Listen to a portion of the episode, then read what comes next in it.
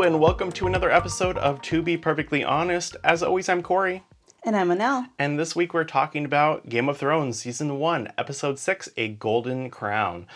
Anel, this episode is so jam packed. I loved every bit of this episode. This the next couple ones we are just on this roller coaster ride that we're getting right to the top, and I can't wait to go off. Don't you agree? Yeah, we're finally getting some payoffs from some of the seeds that they planted in the first few episodes. I'm fully on board at this time. Oh, yeah, for sure. Because this one has a lot, let's just jump into kind of what happened and then we can discuss. Sounds good. As Ned recuperates from the brawl with Jaime, Cersei and Robert are at his side as he awakes. Robert gives his wife Cersei a badge of honor on her face and proves yet again that he's a big old drunk dickhole. Robert reinstates Ned as the hand of the king. Ned has it out for the Mountain and Tywin and orders them both to come to King's Landing. Sansa has a freak out as she declares her love for Joffrey. Ned cracks the case and solves the mystery behind the lineage of Cersei's babies. Shout out to Sansa for uh, pointing out that the future royal babies would have blonde hair. Bran's having another dream about the three eyed raven, and Tyrion makes Bran a saddle. However, the moment that Bran takes it out for a spin, he runs into a group of wildlings. Shocking. Another bad thing happens to the Starks. It's there we meet a wildling woman named Osha for the first time, and in theme with everything else that happens in the realm, she's taken as a prisoner.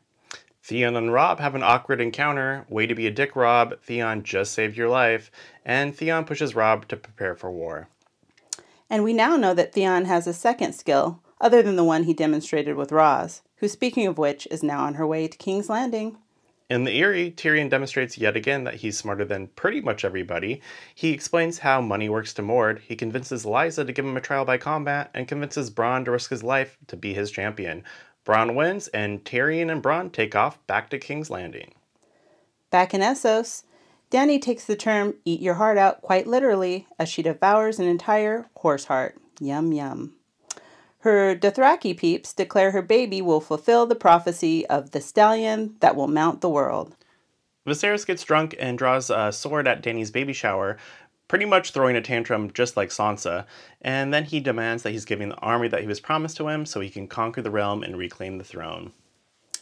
Drogo ends up giving Viserys the crown that he's always wanted, just without the army and without his life. Okay, so like we said, there's a lot in this episode, Anel. So let's talk a little bit about right from the beginning, kind of go through this because there is a lot that happens right off the bat. We open up and we have, um, you know, we have Ned waking up. We almost thought he died. And here he is waking up and he has Robert, his best friend, and Cersei, basically one of his greatest enemies, right at the foot of his bed. Like, not a great way to wake up, wouldn't you say? Uh, definitely say that. I almost died when Robert got stabbed the last episode. yeah, exactly. Um, and we, I mean, this is like very tumultuous. We, you know, we had, and I think it was the last episode, maybe it was the episode before, where um, Robert and Cersei were very honest with, we have no feelings for each other. We kind of hate each other, and the only reason we're together is for the sake of the realm. And then Robert just backhands her, and I'm pretty sure he had a closed fist. Yeah. Like that bruise right away. Yeah, I would say so. like, mm, not very kingly at all, Robert. I would definitely agree with you there. My um, guess is there's probably not a lot of battered women shelters in King's Landing. Mm, no. Maybe. Uh, Those are called the whorehouses. you go to the brothel, yeah. talk to uh, Littlefinger. Seriously. Um, you know, I think something that's really interesting here is we have, you know, Robert is ordering Tyrion back um, he wants all the fighting to stop. But basically, his reason isn't, oh, well, I don't believe you, and, or, oh, my wife, it's my wife. It's, I owe too much money to Lannisters. Like, oh my God, like, what a fucking puppet. Yeah, totally. Um, I think it's interesting here to notice that um, everything in Robert's life is kind of based on his experience in war from um, the standpoint of like, even when he hits Cersei, she refers to it as a badge of honor. And then he's talking to um, Ned, and it's almost like he's strategizing in his real life. Like, I consider you more of a brother than my own brothers. It's like where he places the value, or uh, it's almost like a, a strategist in war. Mm-hmm. Yeah, he there is only war and celebrating from the war. That's all he has in his life. And whore. War and whore. War, whore, drunk. Um, so yeah, very interesting. Then of course, like always, he goes off to do a boar hunt. So you know, War horror boar. he is Do the you want more? he's the Dr. Seuss of the Seven Kingdoms. Um, and then we go over and we see uh, Daenerys has the dragon eggs. This was just such an awesome scene. I, you know, we we've seen this scene before where she gets in the hot bath. Um, there's been, I think, another one showing that you know she's resistant to heat, but this one is just so like you can tell like she is just taking LSD and looking at these dragon eggs, passing the time, girl. like, you know what I mean? Um, you know, we have the whole scene with Bran and the wildlings, and the, he has that dream before the three eyed raven. Then he gets woken up, he's in the saddle, and we have who we discover is her name is Osha. Um, she's the only one that ends up surviving. Um, but very like, uh, you just walk around with the little lord like that without any bodyguards. Like, I love her. I mean, I love Osha. I'm just saying, like, is that very smart? Little Lord. They don't even have Hodor anywhere. Like at least Hodor can like have a blind rage fit and like Yeah. smack some the- people. I mean, the Starks aren't known for their smarts. no, I think maybe they were in the Gods Woods, maybe, so they didn't think, oh, anyone would be here. But wildlings, you can't ever protect them. They just kind of sneak in your borders. I know. um, and are you kind of surprised that no one's taking them more seriously? They're literally like, we gotta get south because the White Walkers, and everyone's like, you're crazy. Oh yeah, that's uh. If this was a scary movie, that would be the part where you'd know, okay, everyone's about to die. Yeah, literally right. Um, well, then we shoot over. We see you know Tyrion's in that sky cell, and you know the first time we see Tyrion, you know, plating in the sky cell, you're like, oh god, I feel really bad for you. But by the time he's doing this, like you can see how he is so manipulative, and it is just working out in his favor every bit of the way. Like you start to feel less and less sorry for him. Like he really has one of the best weapons, and that's a honed mind. You know. Yeah, he's definitely one that you start to see the pattern that he's been thinking about things um, long before he needs to. Like, in my opinion, he kind of sized up Bronn from the time that he met him back. um, Totally. he knew exactly what he was doing. And if he didn't, he definitely knew that someone was going to be like, money, money, money. Like, Speaking of which, what the hell is wrong with Mord? Can he not understand basic principles? yeah, I don't know. I think the main thing is, is, you know, he's a, a captor, so he's so used to that. And he's, I think he's just like going off. But I think it really does sink in, like, when he's like, I'm a Lannister. We are the richest people. Robert is in debt, half of the kingdom to us. Like, oh, yeah, like you could literally make me a king of a castle. if I mean, to be. In in his defense, in Mord's defense, I maybe wouldn't believe someone who's dumb enough to like Get sleep caught. so hard that they fall to the very edge of the sky cell. I mean, just change, put your feet towards the edge. Oh god, I don't even want to think, think about, about it. it. It's giving me anxiety right now. Um, so then we have Daenerys and her horse heart scene, and that's crazy. Like that horse heart is so fucking big and gross. Like How much money would you have to receive to eat a horse heart? Not that much to be honest. I'm broke, but um, is pretty freaking like it's just a lot. Like eating that much raw meat of anything is definitely gonna make you almost puke. And then she saves in the end by like swallowing her vomit because that would be like a huge you know disgrace or a bad omen for the baby. Um, she announces that her son's going to be named Rhaego. Um, and then this is where we really see Viserys like it snaps in his head like, oh, I'm a piece of shit and no one likes me and I'm calling these people savages and they have no respect for me. They like basically think of me as like a slave and they love my sister. Like, what? Let me follow this to the end. Oh, yeah, not looking good for me. So Yeah. he's like, let me take these dragon eggs and And let me be drunk. and Jorah is like, uh uh, nuh uh. But I love that Viserys gets back at him and is like, oh, like you can you can eat my sister all you want. Like basically, like you have a hard on for my sister. I know it, and I don't even give a shit because I'm over it. Let me get the hell out. What do you what do you think he like is it clear what he plans to do with the dragon eggs? He wants to get ships, right? Yeah, he's just gonna sell them, pure and simple. So he thinks that those dragon well, he must know them that the dragon eggs are valuable enough to get something. Yeah. Oh yeah. Then why wasn't he selling those from the get? because he thought this was a better position and he didn't really I mean they they weren't his to give and he knew that. Their wedding gift like Neither was his sister. the sister technically was his to give. I guess he's just a little slower on the, pulling the punch there. Yeah, I I mean, I think he just finally had a wake-up call of like, "Oh, I'm I am not the chosen one." And in this situation where I thought it was going to be a pretty even exchange, it's not.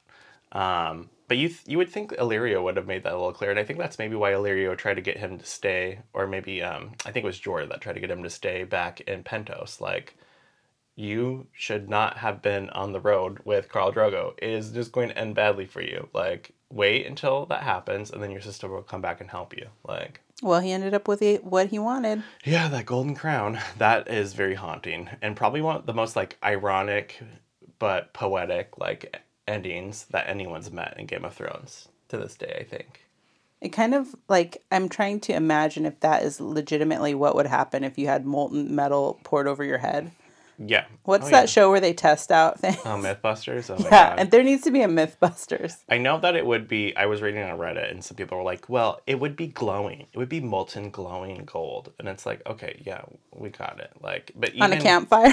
Yeah, that that was the other thing. Is like you can't melt gold on a like a literally soup pot, but like you could melt lead, and like that hot of lead would even kill you. So like your your brain boils, like, and you're you're dead. Probably the shock of it too. Your heart probably would explode. Disgusting. I mean, just to say, but yeah, I mean, very fitting end for kind of a creepo. Hide your kids, hide your wives. because Danny's getting everybody up in here. Um, so we have Tyrion. He convinces, um, you know, everybody to let him be heard. He talks about jerking off into the turtle stew, which is so gross, but so funny at the same time. You know, I don't remember that from first watch. So yeah, it was. I was like, how did I miss this? Yes. Like, Did I get desensitized in seven seasons? Eh, Probably. Yeah, I mean, whatever. Cersei's been drinking enough of that from her other brother, so what can you do? Um, but yeah, so we have this very kind of awkward back and forth between him and Lysa and Robin, who's like, I want to see him fly. Make the bad man Yeah, fly. and you're just like, oh god. How annoying is he? so Who's so- more annoying, Sansa or her cousin Sansa- Robin? Sansa, hundred percent. Um, but yeah, I think that the the main thing is just how he is able to, con, you know, connive and maneuver his way around this. Like, did they not even think is trial by combat this something no one does, even though it's their right, and they wouldn't ever think he was going to do it, or what? Because it definitely seems like Lysa was like, uh oh, oh shit, and Catelyn's just like, well, fuck. Well, it seems almost like Lysa, just based on her disposition and personality, doesn't have many visitors to the. Um, no. so maybe it's been a long time since she's considered that as even an option. Well, I think the other thing too is like literally, I think everybody in the Eyrie, it might be just too high up because their brain is lacking oxygen and they all are crazy. Uh, Because that might you might be onto something there. they're like, yeah. And then why does she choose that one guy? She's like, uh, sir, blah, blah, blah. Don't you want to champion me? Like, what was so Oh. special about that guy? Like, there's like 40 other people that are like, yeah, I'll kill this guy. And she's like, he wasn't even into it. yeah, he's guy. like, eh, I guess whatever. and he gets thrown out the moon door. Um, but the way Bronn kills him is just brutal. I loved it though. Totes. Just Gives right you a little taste of what Bronn's capable of, and it'd be interesting to see what he's capable of uh, if he stays. Yeah, definitely. Um, so we see that King Robert's out hunting with a boar. He has the scene with his brother. It's like Selmy, Barristan, um, Renly, and Lancel, and then the king. And Renly gets like real into it with his brother, and that's basically the impetus for him to go out and get shit faced and run off. I also don't know why they're out like four of them by themselves. If this was like a budget issue or they're just supposed to be like, oh, do do do, traps them through the forest away from the the rest of the gang. Like, I'm pretty sure there's not a boar hunt that just is four people like that, and like they're not on horses. Like, what is well, going I on? I consider myself an expert on boar hunting, so I no, I'm just kidding. Well, you no are idea. from Hawaii. yeah. Um, I did watch Lion King, so I am now an expert. Kumite, kumite. Yeah. Um, I don't know. I just thought that was very weird, but I think it is kind of crazy. Like, you know, Renly's getting some balls. He's basically telling Robert, like, I don't want to hear about this anymore. You're annoying and you're gross. like, no one liked it back then, Grandpa. Yeah, you get the uh, impression that these brothers aren't very close from what uh, Robert said earlier in the episode, too. Definitely. Definitely. And you're getting to see that Renly, while he, you know, and all rights might be a better king if he got, was given the chance than um, King Robert, he's also a child. Mm-hmm. And even though he's on the king's council, like he he might have made some decisions, but when it comes to real life and politics, he's kind of a little bit of a brat as well. He's like the uh, Baratheon version of Joffrey. Mm, mm, maybe. Well, I mean, not exactly, but you that's what I mean by Baratheon version. Like the Baratheon house is pretty noble and honorable, and they're not incestuous lying buttholes that try to get everybody screwed. But he's They're just screwing privileged. everybody. literally but they are very privileged and so i think that's kind of where it comes into is like he, all he's ever known probably for the last 20 years and he's how old would you say he is i didn't look it up before the episode but i, I would say he's like maybe 30 yeah, I would say that. thirty. so at that point he was 10 basically when they came into power so he's known a pretty privileged life so i think he's just spoiled is what it comes down to and, And- he has uh, a little a little bird in his ear saying let me shave you and take over the kingdom Well, I think that's an interesting point that you make too, because there is a line where um, Littlefinger um, is talking to Ned, and he says, "You know, gold doesn't, or uh, armies don't win wars. Gold does." totally and he says, "Well, then how is Robert in power?" And I think that's a little telling too. Mm-hmm. And it might be just because everybody wanted him right there because he's easy to control, is what it really comes down to. Message. Preach. Um, so then we have this scene. Um, Ned's basically, you know, he's in charge of everything while Robert's gone, and Robert makes a comment like, "You're gonna freaking hate it." Like, good luck. And Ned's on there, and I get the feeling he's been doing this all day because he looks just like over it. And I'd have to assume that there's this like stuff going on like nonstop. But the final straw is basically these people come in, they're like, there's this army that came and they attacked everybody and they murdered everyone and raped everybody. And um, they're like, oh, well, who was part of it? And they're like, I don't know, but he was cutting off horse heads left and right. And it's like, Weird. hmm, I wonder who that could be. Basically, it's the mountain, and we find out that the mountain is really like kind of the the assassin that Tywin Lannister sends out in front of him, and they're leaving these fish everywhere, which is the symbol of the Tully. So it's basically like, hey, Tywin Lannister is saying he's pissed off at your wife because he's she has taken um, Tyrion Lannister, and that's not okay, and we're gonna rape and pillage everybody until we get what we want. And Ned's like, you know what? I'm gonna take care of this, and he's like, the mountain is gonna be executed. I renounce all of his stuff, and Tywin's gonna be here in a fortnight. If he isn't, he's gonna be a traitor. Like Ned is doing the most. Yeah. Um, the mountain's kind of like a rabid dog. You know, you just see like the trail of destruction, and you almost can envision like the foam coming from his mouth. Yeah. He's just chopping off horse heads. And if Tywin is truly behind it, then, you know, Tywin's just like, hey, Ned, you just got served. Yeah. Well, and I think too, like this goes directly against what Robert was talking about earlier. You know, he basically said to Ned when Ned's in bed, like, "No, we're not going to do anything against Jaime. His fucking father, I owe him half of the country, so we're not going to do anything." So Ned's like, "Oh, okay. So we're not going to do anything. Well, I'm going to call him a traitor." like. It's like, whoa, that's like a next level thing, dude. So I think he should have just stuck with uh, getting the mountain under control, maybe le- leave Tywin out of it. Maybe write a letter and say, "Hey, Tywin, girl, what's up?" It's weird to me though that like even though the Lannisters are um every the the kingdom owes the debt to the Lannisters for um half of what is it? What's the It's like half of the money that they owe for the kingdom is to to the Lannisters. But yeah. everyone's ready to screw them at any Yeah. chance. Oh, yeah. even even uh, Robert was telling Ned like, "What do you want? Come on, like we can pin this whole thing on Jaime." And it's like, come on now, guys. Like, there's got to be a better way. Yeah, totally.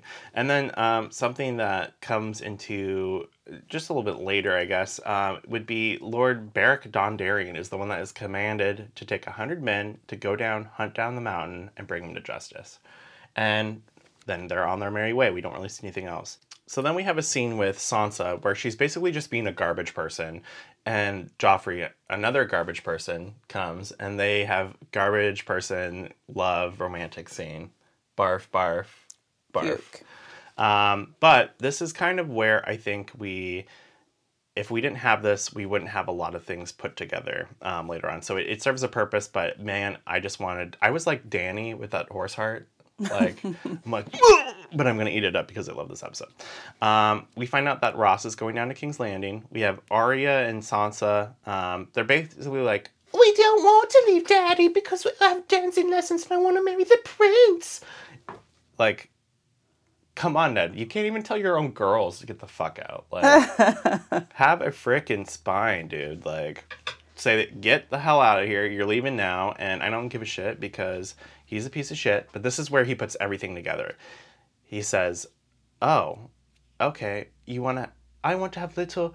Uh, he'll be the first golden lion, blah blah blah, prince or whatever the heck. And then I was like, he's a Baratheon, ma ma ma. Like literally, like here you go, Ned. Like if you didn't know it before, if you didn't think about that, which you should have, I just can't believe it took him this long. Like, Seven hells did it take him a long time. He's already he went and met every little black haired baby across seriously. town. Catelyn, if Catelyn was in town and she stayed for more than four seconds, she would have got her little CSI Catelyn pack and been like, oh, one of Joffrey's hairs. Mm, I know everything about his life. He's So- definitely the one that did it. He also, I, the sword was thrown in the river and he did kill the butcher boy. So who's the bigger idiot investigator, Kat or Ned? And why aren't they putting their I- team of idiots together and just Ne- filling in the blanks? Be, it has to be Ned. I mean, I just said it. Like, at least Catelyn. Catelyn is not an idiot investigator. Catelyn is like idiot, like doing and stuff. She's like, she's like, oh, I'm gonna go in secret. Oh, oh I'm gonna take, I'm gonna take Fee, fi, Lannister. Yeah. like, uh, lady, I don't think you have the right to do that at all anywhere. Your husband needs to do that, but whatever. It- it's They're better just- as a team, is what you're saying. um, I don't even know. I don't know. I think Ned just needs to get his shit together, but what can you do? Um, and then, you know, finally we have uh, this baby shower where Khal Drogo gives uh, a crown of gold to Viserys. And I have to say, though, like, oh my God. I loved how brutal Danny was in this.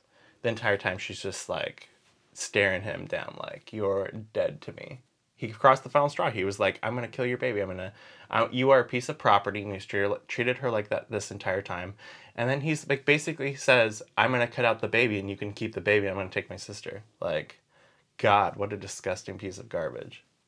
Disgusting. And Danny warned him. She said, the next time you lay a hand on me, it'll be the last time you have hands. Yeah, exactly. Um, so Or yeah, a face. or a brain. or a life. Yeah, pretty much. Um, so yeah, that was like a, a, lot, a jam packed episode. I know we went through a quick description. Those are just some major points I think we needed to touch on. But did you have any lingering questions? Because I know I have a lot for spoilers, but for this one, I I just want to hear what you have to say. Um, no, I think all everything I have to say is saved for the spoilers. Mm, perfect. Okay. Well, that's it for this week's episode. As always, you can always chat with us on our Gmail. The link is below in the description, or go to our website at tobeperfectlyhonestpodcast.com. We love to hear your feedback, and we would love for you guys to rate and review us on iTunes. Um, as always, we will have the spoiler section after the outro music. So if you want to hear some spoilers, wait until then. But make sure, and you've been warned, make sure you are currently up to date with everything that's Game of Thrones. Otherwise, we're going to spoil you left and right. That's that. That's We- your warning. that's your warning. Um, we will see you guys again next week. Always, always, we always post on Sundays, and we'll have the next episode out, and the next one's going to be a good one as well. Um, if you haven't seen that episode yet, as always, I'm Corey, I'm Anel. and be perfectly honest.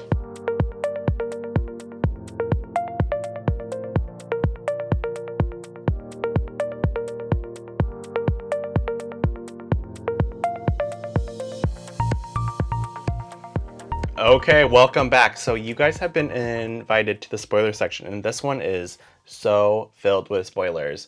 Um, Anel, I know I have a lot, but you know what? Why don't you go first? What the hell? Seven Hell? What in the seven hells? Um, let's see. Let's just talk about the treatment of women in the realm so far. So Danny tells Catelyn, like, or I'm sorry, Danny tells Viserys, next time you lay a hand on me, it'll be the time that you never have hands again, right?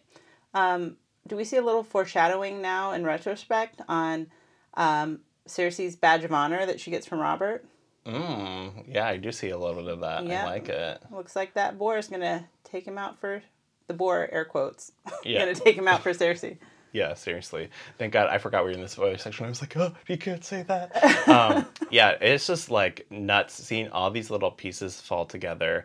And, you know, it really, there's a lot of this that is just like, kind of like, wow. If you don't know what's going on, you're like, yeah, I'm along for the ride.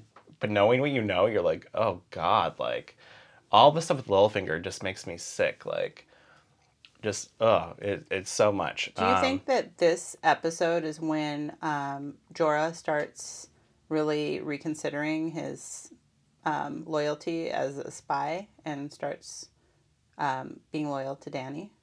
You know, I think it actually started a little earlier than this, but I think this is definitely when it's solidified. Um, I do think that he's been kind of spying, quote unquote, on Danny, but really, like, what was he gaining? Were, were they always kind of dangling a little, oh, we're, we're going to pardon you, but you just have to be with her forever?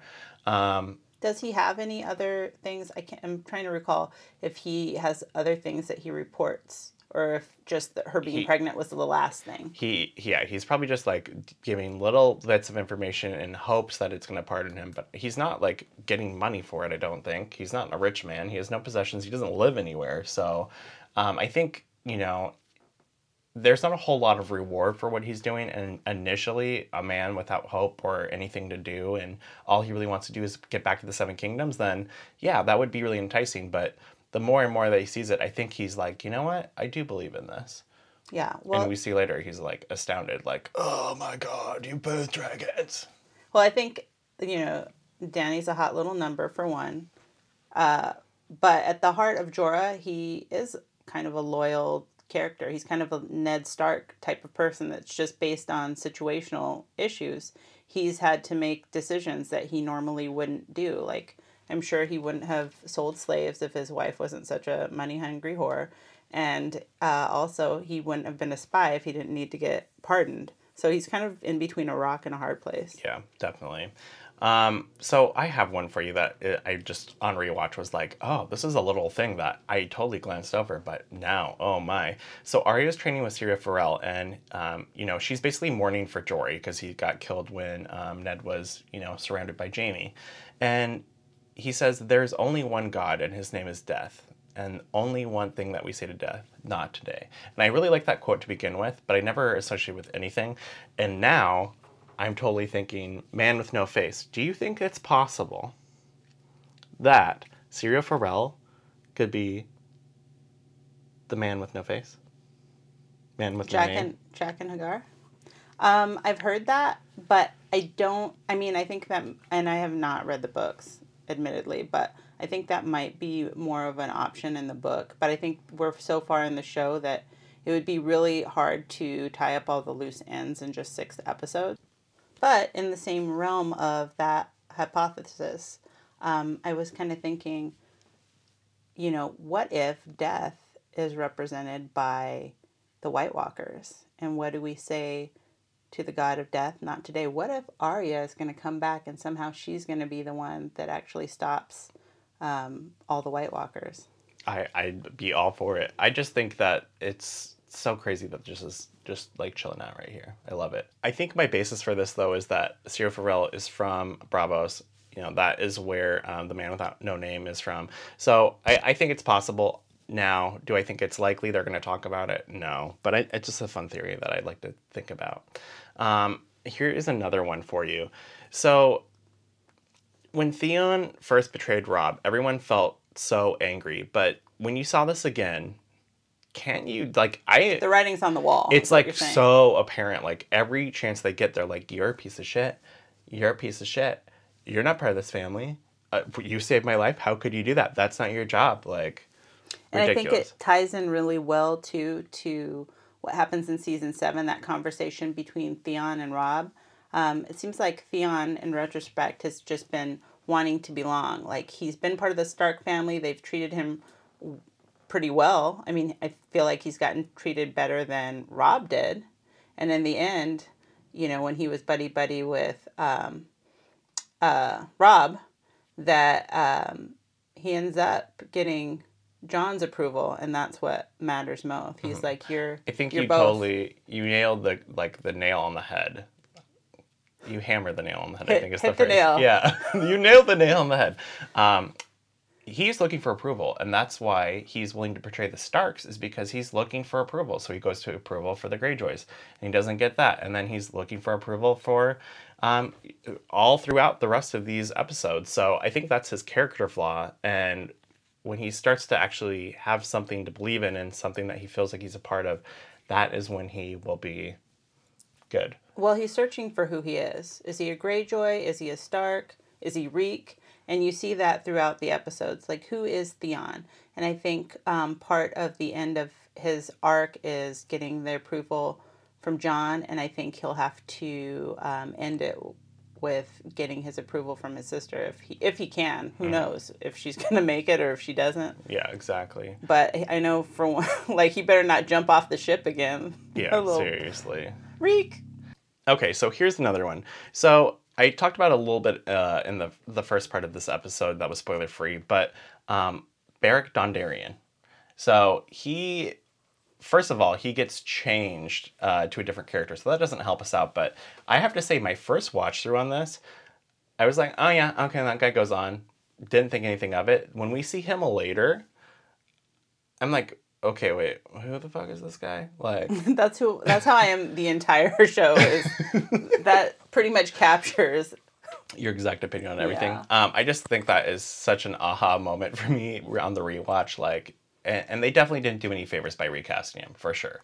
Um, but also, like, I guess he has an eye patch and he looks pretty grisly after. But yeah, so he basically goes and his hundred men disappear, and there's only a couple band of them left, and that's what's left of them, and then they are now the Warriors of Light. Like, crazy. The last thing that I think is notable in this episode is this is really the beginning of the Tyrion Bronn relationship, and um, in retrospect, I really do think that Tyrion noticed at that uh, cafe or that place where he very first ran into Bronn that he'd be valuable, and I think it just shows something about that Tyrion. You know, he doesn't have strength, he doesn't have size, he only has his wits, and he's always kind of evaluating the situations because that's how he survives. And I think that it is very notable how it started before they actually interacted. And I wonder if that's going to be something that continues to the end of their friendship arc. hmm definitely. Um, yeah, I mean, how far can uh, you know money take them? Because he already promised him a castle. So can you uh, double a castle? What's next after a castle? And is Jaime, or sorry, is Jaime, is um, Tyrion really in a position to do that? Or also, are they actual friends now, or are they just in it based on like a contract relationship? Yeah, definitely. Um, yeah, you know, it's like, do you, is there thie- is there honor amongst thieves? I don't know. He's basically a sellsword. Like he'll do whatever. So if the price is right, maybe he will. Who knows? Um, I only have one thing as well, and this is kind of a theory that has been going around there. But so we have this, um, you know, the the chant that the Dothraki are saying during this like um, baby shower, and they're basically saying, "A prince is riding. I've heard the thunder of his hooves. Swift as the wind he rides. His enemies were, will cower before him, and their wives will weep tears of blood." So they're they're talking about this um, prophecy. the the prophecy of um, The stallion that mounts the world. of Khal Drogo and um, Daenerys' child. But could this also apply to Jon and Dany's child? Because if you look at that, so a prince is riding. I've heard the thunder of his hooves. Swift as the wind he rides. So a dragon rider, perhaps. And his enemies will cower before him, and their wives will weep tears of blood. Like that could all apply to him. Could also apply apply to a raven. You know, we've had the three eyed raven weird stuff that we never have gotten payoff to. And we still don't even know if Oh, Jon God. knocks up Please tell me we knocks don't have the thread we'll just have uh, Bran sitting there for the last four episodes doing nothing. well, I mean, they, they promise you'll never walk again, but you will fly. you look beautiful. Little Lord, you will fly, little Lord. Yeah. Um, yeah, I mean, I'm not sure. Uh, But, I mean, to be clear, Dany is, as of this moment, not pregnant. I mean, it's And she made the point in, like, season seven to be like, oh, yeah, I'm, you know, barren or whatever she said. Yeah, aka I have one inside of me right now. That's what all chicks say. Yeah, I just think it's interesting that, you know, this is the thing, you know, George R. R. Martin has so many things that are so ambiguous, but they all kind of fall through. And, you know, this episode especially has a lot of little threads that are perfectly woven together. And then there's a couple more that are fraying from it. Like, this is where everything starts, and we still have a couple that haven't finished. And I cannot wait for this new season. Um, officially, the countdown has begun, you guys. I hope you guys are as excited as we are.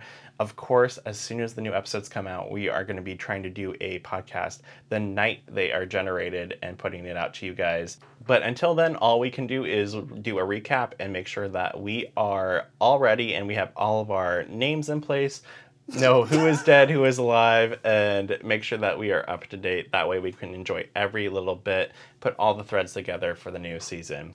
Okay, so that's all for this week. As always, we'll be back on next Sunday for a new episode. Make sure you're subscribed to the podcast that we are notified as soon as we have another episode that launches.